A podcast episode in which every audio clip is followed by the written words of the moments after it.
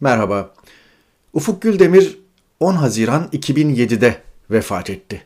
Son 13 ayı pankreas kanseriyle mücadeleyle geçti. Hastayken de aktifti. Kurucusu olduğu Habertürk'ün sitesinde kaleme aldığı analizler, özellikle medya analizleri çok konuşulurdu. Tabi bugünkü Habertürk'ün o günkü Habertürk'le zerre alakası yok. Ufuk Bey duyumlarını bilgiyle kıymetlendirir ve yazdıklarını okuturdu. Bazen çok acımasız olurdu.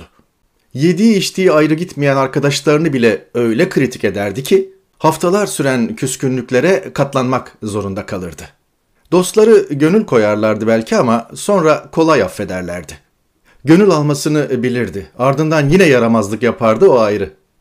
Niye bunları anlattım? Şundan. Vefatından 20 gün önce son kaleme aldığı analizini Baba Ali'nin İzmirli gazetecileri üzerine yaptı. Az zamanı kaldığını biliyordu. Kemoterapi süreçlerinin tükendiği, ilaçlarla ızdırabın dindirilmeye çalışıldığı bir dönemdi bu.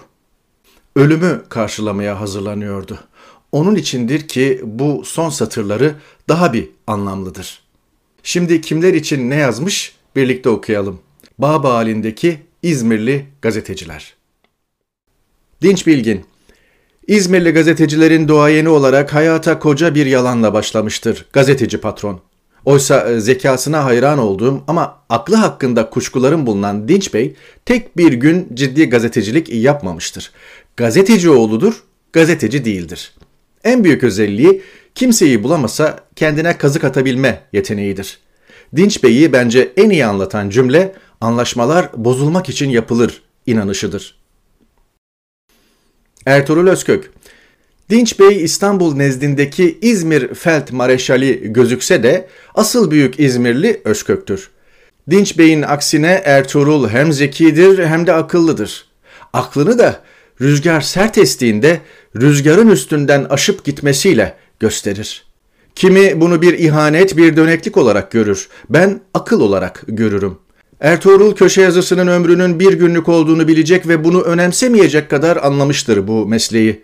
Daha da ötesi kariyerden gazeteci olmamasını içime sindirebildiğim tek gazetecidir.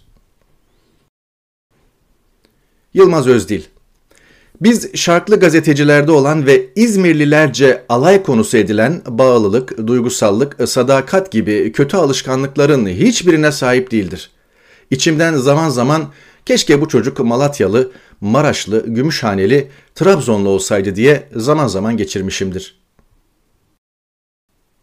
Erdal Şafak Sabahın genel yayın müdürüyken gece yarısı telefon çaldı, tuvaletteydim. Arayan yazı işleri müdürlerimden İzmirli Erdal Şafak'tı.